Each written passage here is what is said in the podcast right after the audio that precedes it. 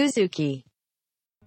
はい、えー前回までは最長と空海シリーズ導入部分のお話をお聞きいただいたんですけども、はい。えーついに今回本編突入ということで、よろしくお願いします。であの釈迦まで遡る羽目になった話をしました そうですね。結構戻ったな、マジで戻ったよね、はい。だよね。紀元前6世紀まで戻っちゃったからね、ではい。釈迦の話をちょっとヤンヤンからそうですね。少し簡単にもう一回おさらい含めて。だよね、うん。まあ、以前に、まあ、古典ラジオではい。三大宗教やった時に、あの釈迦と仏教の話をしたと思うんですけどまあ、もう少しちょっとおさらいな形でね,、あのうんあの話さないと多分後のことが多分理解できないと思う。ので軽く軽くになるのかな。で話そうと思います、はい。まあ、仏教まず釈迦。うんゴータマ・シッタルタという人が、まあ、あ紀元前6世紀にまあ仏教をまあ起こしたんですけれども、ええ。ちょっと当時の時代背景としてはあの実は地の大爆発時代というふうに知性の知性そうですよね、ん言われてたんですよね、ん。例えば同じ時期の中国ではちょうど春秋時代なんですよ、バチバチ戦争とかしてて孔子とか老子とか、そういう人こういうそういうやばい人が出てきた時代ですし、すごい時代だよねこれ。うん。うん。ギリシャギリシャって多分多分皆さん名前聞いたことあると思うんですけどピタゴラス、はいはうん。なんかヘラクレイトスとか、いはい。そういう数学とか哲学の天才もちょうど出てきたような時時代だったんですよね。はい。でその時代に、まあ、あのガンジス川の近辺で、えー近辺だったかな、まあ、ぶあの釈迦が出てきたんですけれども、うんうんうん。で釈迦なんでこうどういう時代背景のもと、まあ、そこで出てきたかというと、まあ、当時インドの宗教主な宗教でバラモン教ってはいうまあ宗教が中心で、まあ、簡単に言うとまあいろいろ輪廻転生もバラモン教のこういう思想ですし、あとカースト制度ですよね、今もインドではあるんですけど、まあ、4つの身分がこう生まれながらにして厳格に固定されてたと、はいですね。まあ、司祭一番上のまあ最上級のこう司祭のバラモンうん。と王族貴族のクシャトリアはい。で一般市民のバイシャ、うん。であと霊族階級、まあ、一番下のシュードラーですよね、なんかこういうまあこういう風な社会構造になってたんですけれども、うん。まあ、実はこの時のこう釈迦が生きてた時代は結構経済がすごく発展した時代だったんですよね、うんうんまあ、その一つの原因として鉄の利用が結構普及したんですよ、うんはい鉄を農業で、えー使うことが増えるこ増えることによって農業生産力がすごく上がったんですよね、はい。それで人口も増えたし大量のこう余剰生産物ができたわけですから。だから余剰生産物をこう得ることができるっていうことはこう富が蓄積されていくわけなんですよね、うんでその富が蓄積されたことによって何が起きたかというとブルジョワジーが誕生するんですよ、はいはいまあ、簡単に言うとお金持ちです、うん。うん。農民だったりとかうん。あと商人だったりとかそういう人がお金を持つようになるんですよね。うん。でそういう人がお金を持つようになるとこうバラモンとかいうのようなこうカーストが上の人に対してちょっと物が言えるようになるんですよ。はいはいはい。俺ら金持ってるしすごいこう事業も持ってるし、うん結構強気のあカウンターエネルギーがうん。あの出てくるわけですよ、うん。ただでもカースト制度によって一番上のバラモンとかがあのすごく押さえつけようとしてるのでこの対抗関係っていうのが実は当時は存在してたわけなんですよね、でそのバラモンをこう頂点するカースト制度からじゃあもう私たちはもう抜け出すよと。うん。既存の価値体系から抜け出すよっていうことを、まあ、始める人がどんどん増えていくんですよ、うんこれが実は出家という行為なんですよももともと出家でそういう行為なんですようね、んで釈迦は、まあ、前の古典ラジオでも話したんですけれども、まあ、上流階級生まれなんですよ。はい。上流階級生まれで、まあ、すごく恵まれた環境にはいたんですけれども、うん。まあ、実はこう生まれた国がの周りでも結構戦争とかもかなりやってて戦争と日常の距離が結構近かったんですよね、はいはいはい。まあ、それがもしかして彼のこう精神世界っていうかあ彼がこう試作にのに突入していった一つの原因なのかもしれないんですけれども、はいで釈迦のすごいところは何かというとこういろいろあるんですけれどもこう例えばカースト制度って生まれ生まれながらにして人のこう身分っていうかが決まってるわけなんですよ。ですね。はい。でも釈迦は人間は生まれではなく自分の在り方次第で自分の幸福か不幸か決まるっていうふうに言ったんですよね。うんうんうんうん。要は人間個人に対して個人の精神世界についてなんか語ったところがすごくあの結構革命的だったっていうふうにはい。やっぱ言われてて、はいはいはい。面白いよね。うん。この時代はちなみにそれまで個人なんていう考え方があそう。ほぼなかったのにうんまあ、急に釈迦も言ったしうん。ギリシャのね哲学者たちも急にその個人にフォーカスし始めるっていう、うんうん。まあ、動きが起こった、まあ、現代と一緒ですね、まあ身分とかえっと立場だったってことですよね。そうです、はい。はいはい。あのそれ個人で捉えるっていうことにうん。考法としてみんな慣れてない時に急にそういうことし始める人が出てくるみたいな。はいはいはい。そうなんですよね。で彼が、まあ、あのいろいろ苦行まず最初に苦行をして肉体を痛めつけることによってうん。自分の苦しみを、まあ、消滅させることを目指したんですがそれが一回失敗してで方向転換して自分の心にアプローチし始めたんですよ。はいはい。瞑想を通じて自分の心にアプローチして、うんやったねそうそうそう、はいまあ、彼の、えー一つ悟ったことの一つはもうこの世は全て苦しみである、うん。うん、愛着めちゃくちゃネガティブだよね執着嫌だな。うん。だからこれも前もなんか話したと思うんですよ、はい。まあ、これをいかにこう苦しみを消すことによって自分をまあ後で説明するとちょっと輪廻転生という一つの生まれ変わりうん。生き変わり死に変わりのサイクルから抜け出すことをまあ仏教がえー目指してたわけなんですけれども、はいはい。うん。なんか輪廻ってまあ生まれ変わりのことなんですよ。普通生まれ変わりってすごくプラスに捉えられるじゃないですか、うん。生まれ変わったら何になりたいとか、まはいあ、そういうことも聞かれますけれども。でも釈迦が言うにはうん。こうそもそもこのなんだろう生きてること自体がそもそもマイナスなんですよ。そもそも苦しみなんですよ。ネガティブやな。そうそうまあまあまあはいそうそう。そう楽しいけどな俺今。ですよね。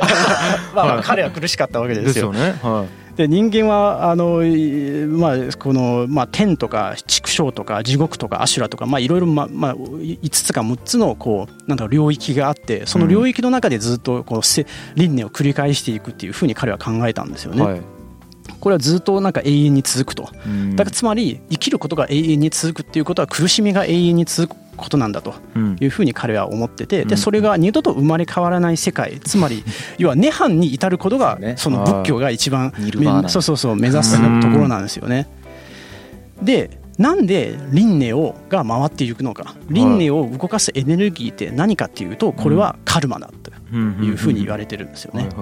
でそのカルマをのさらにカルマを作っているものは何なのかって彼は考えたんですよはい。それが僕らのよく聞く煩悩なんですよね。はい来煩悩た来た来たでなんとかこの自分の鍛錬を自己自分の自自身に対する鍛錬を通じてこの煩悩をいかに消し去ることが大事なんだというふうに彼は考えたんですよね。はいうんだから結構僕ここまで勉強して面白かったのはうん。超ロジカルだよね。うん。超ロジカル。なんかね、まあ、前も言いましたけど、うん。三大宗教の時も、うん。とにかく神様とか出てこないんですよ、出てこない彼の話の中で、うん。ただひたすらロジカルに、うん。あのなんで自分たちが苦しいのかっていうのを分析していった結果、うん。自分たちが何かに執着するからだねっていう結論に至りそうそうそう。でうん。その執着を消すにはどうしたらいいかっていうことがひたすらロジカルに書かれてる書かれてるとか彼は書いてないんだけど、うん。その言ったっはいはいはい。ていうことだと思っていて、うん。うん。なんか有識論のところでも前言った,、言ったんですけれどもなんか全てのものってつながってるんですよ。はいはい。時間と空間をたあの遡っていけば全てつながってるからあの自分とそれ自分じゃないものをこう分けるって意味ないよねと。あ っていう種をねそうそうそう。全部巻いたんだよね。さあその後有意識で出てきたりとはい。か空の話で出てきたりとかする話とかのその全ての種をやっぱりもう釈迦が一番最初にバーンって全部巻いてそれを後世の人が拾ってうん。さらに理論体系づけていくみたいなことがうん。まあ起こるうん。アリストテレスみたいな人ですよ。ああもう本当祖というか。そう。ちょそう。そうっと宗教学に入れられてるけど僕は本当に哲学者だと思う彼は。うんうんうん。その話はねうん。確か三大宗教の時のしましたよね。そうです仏教は哲学みたいな。うん。なるほどなるほど。で釈迦がまあ死んだ後、うん。これもちょっとさらっといきますけれども、はい。まあ死んだ後、しまあしばしばらく100年ぐらい経ってからまあ教えがいろいろ分裂していくんですよね。うんやはいっぱり100年ぐらい経つと、えーもうこういうちょっと新しい解釈が出てきたりとかこれはもしかしてこういうことなんじゃないよというふうに、まあ、いろんなこうことを言うこう弟子たちがまあ出てくるわけですよ。はい。で最初の方こそこう、まあ、釈迦の教えに忠実に従おうといううん。風なあの雰囲気だったんですけれども、うんうん途中からこう仏教が一気に多様化していくんですよね、うん。まあ、これが後々の日本とか中国に伝わってきた大乗仏教のベースになっていくんですけれども、実は宗教が多様化したきっかけはうん。2つの段階があるんですよ。2つの段階によってブーストされてるんですよね。でまあ一つはこうまあいろいろ多様化していくっていうエネルギーの流れがあると。はい。でもこれをなんとかちょっとこう合理化合理化したいというかなんとかこう理由づけてこう多様化に対して道筋をつけていきたいという考え方が出てきてうん。で結局何が良かったのかというとその仏教の教団のルールをまず変更したんですよ。それまではその釈迦と違うことを解釈を、えー言ってた人はもう破門なんですよね、うん。もうお前もうコミュニティからもう出ろみたいな方ななんですけれどもいやもう一緒に儀式儀式とか一緒な一緒に会議とかやってたらもう解釈が違ってもいいよっていうことになったんですよ、うーん。うん、とりあえずみんなが集まるミーティングとか、うんうん。あそういうところはまあちゃんとあの出席しなさいと、うんあとはもう解釈はもう自由でいいよみたいな、えーまあ多様性を明確に認めめたってことですね。そうですそうです。時の王様がねインドの認めたんだよね確かこれ。そうしないとなんかそうそう。やべえ争いが起こりそりそ起こりそうだみたいな。はいはいはい。いう政治的な思惑もあってここで一回多様性をその許諾する方向に行くんですよねうん仏教が。なんでめっちゃ宗派がたくさんできるわけで。すまず一気に増える、はい。それはできるわなますよねううん。ん。で最2つ2番目のブーストの要因がはい。これマジすごくて僕読んだ時に。はい。でお経ってあるじゃないですか、はい。お経って本来釈迦が直接話した言葉を記録した教えなんですよね、はいですね。はい。本当はそうですよね、はいはいはい。うん。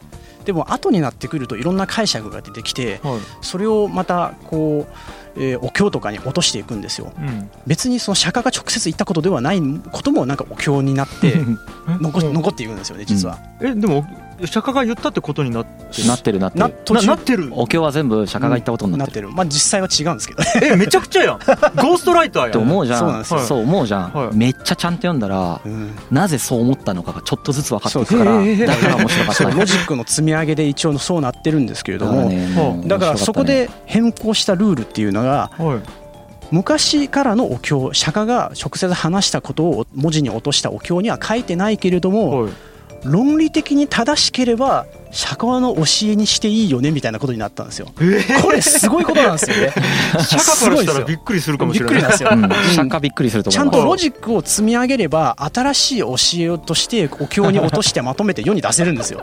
なんだそれは。それだからキリスト教とイスラム教が絶対にやらないことじゃないですか、やらなさそう。ね。こうクワルーンをはい。新しく追加しないし、そうだよ新ね約聖書に新しく追加しないでしょ、けどその仏教ではそれができたし彼らの論理すごく面白くて、うん。本当は釈迦はこう思ってたんじゃねえかって思ってるわけ。本気で。いえー死ぬほど論理的に考えた時にうん。釈迦多分僕の想像ですけど釈迦超えてるんですよ。何人か。へえ面白いやっぱりその釈迦のベースがあるからうん。その釈迦のベースをうまく使っ使ってというか吸収してからうん。やっぱりね普通にし考えて自然じゃないですか。もっと発展させていく方が。アップデートするってそうことアップデートできちゃった人たちが釈迦超えちゃってんだけどうん。釈迦も頭いいからうん。ここまで考えたはずだけどうんこれを当時の人に言っても伝わんなかったからうん。そう言ってないだけだと思うって言ってるんですよ。後の人が。そうそうそうその人たちはね。い。やそうそうそうそう。うんうんうんそっかって思って。あ そっかって思って面白かったですね。そうだね。ー いやでもそれやっていいんやな。やっていうことになってだからこう後の人たちの自分たちの思想だとか自分たちの経験とかインスピレーションをあのちょっといいいい感じにこう盛り込む。バンバン乗せていけるようになった仏教は。うんだから経典がうん。超たくさんあるんですよ仏教には。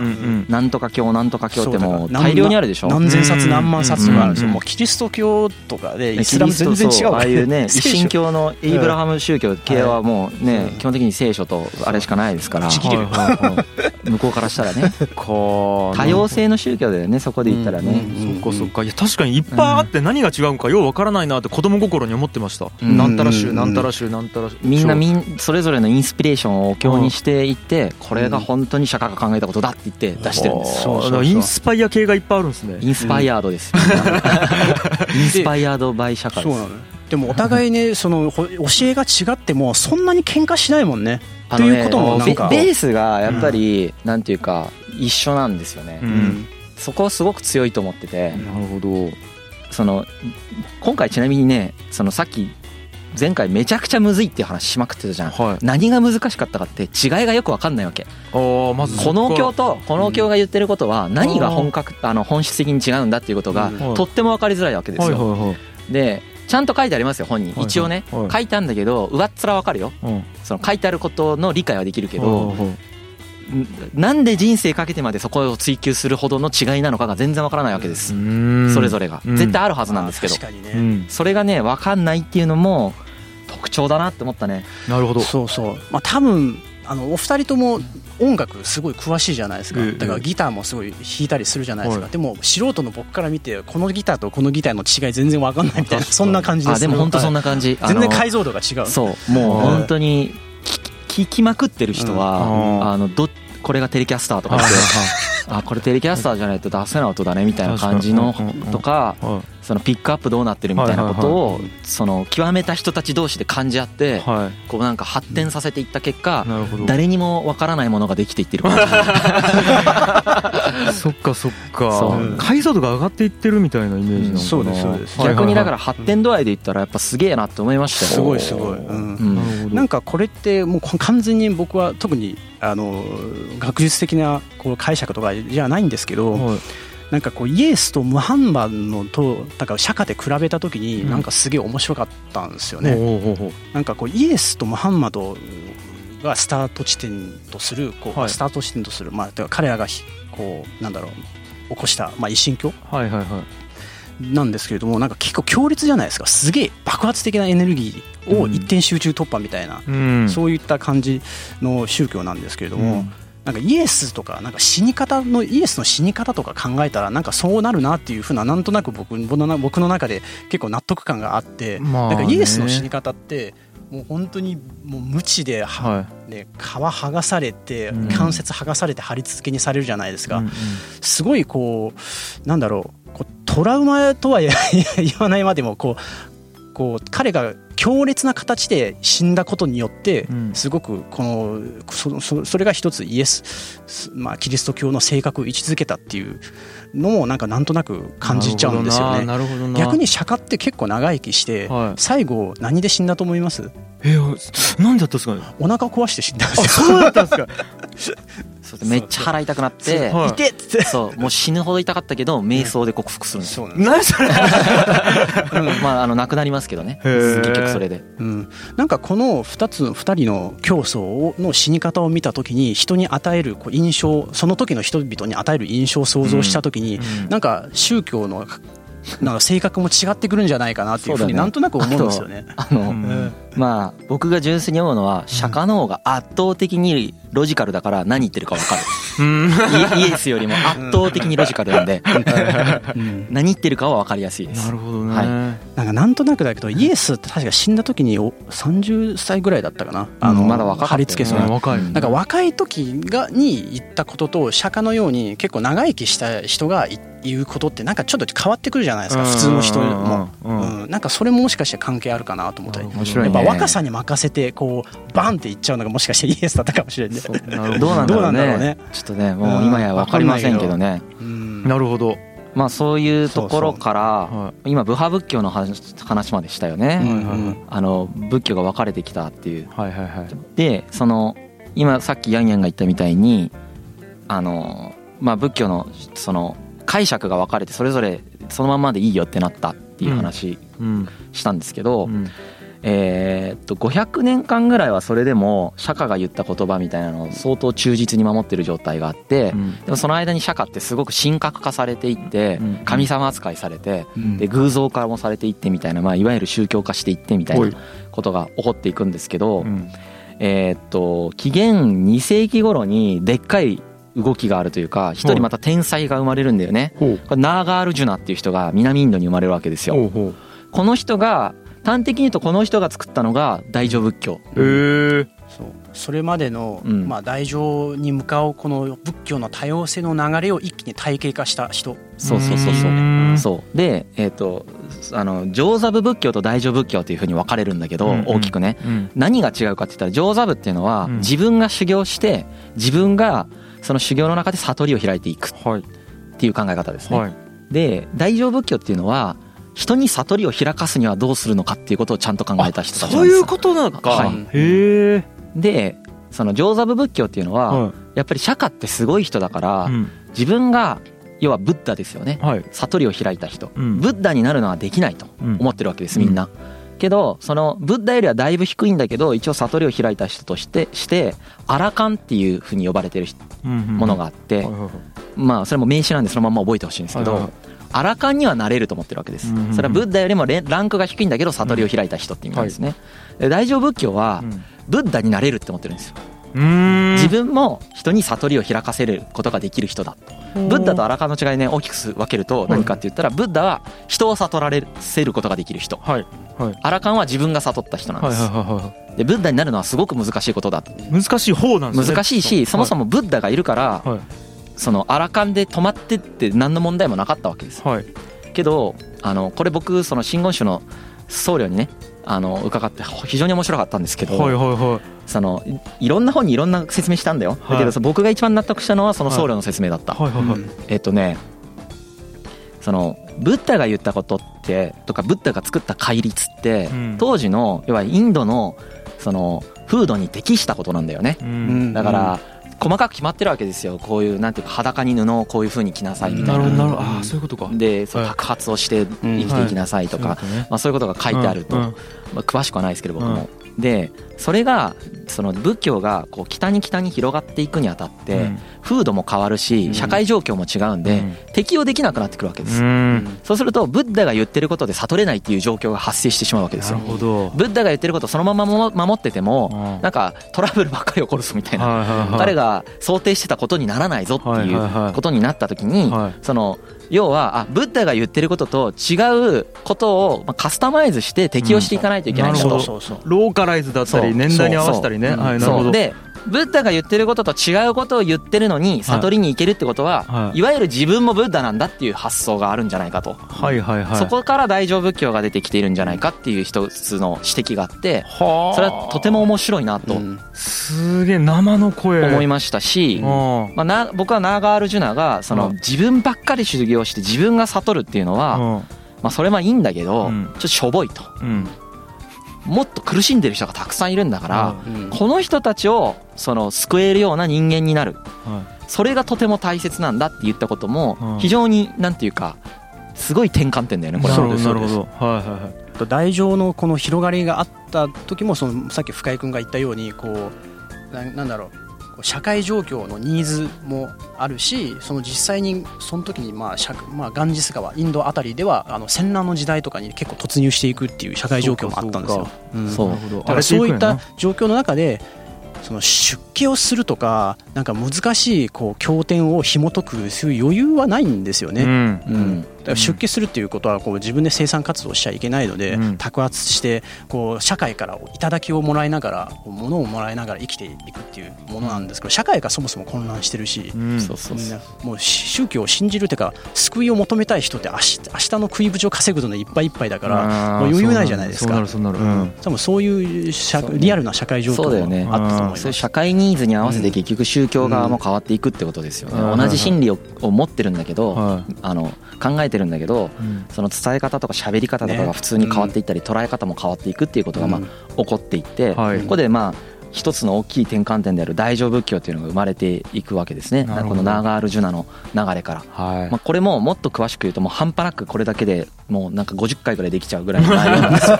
本当にやばかったですよ。うん。中眼とか言って。うんうん。何言ってんだっていう感じの空の思想もここから出てきてるんだけどね。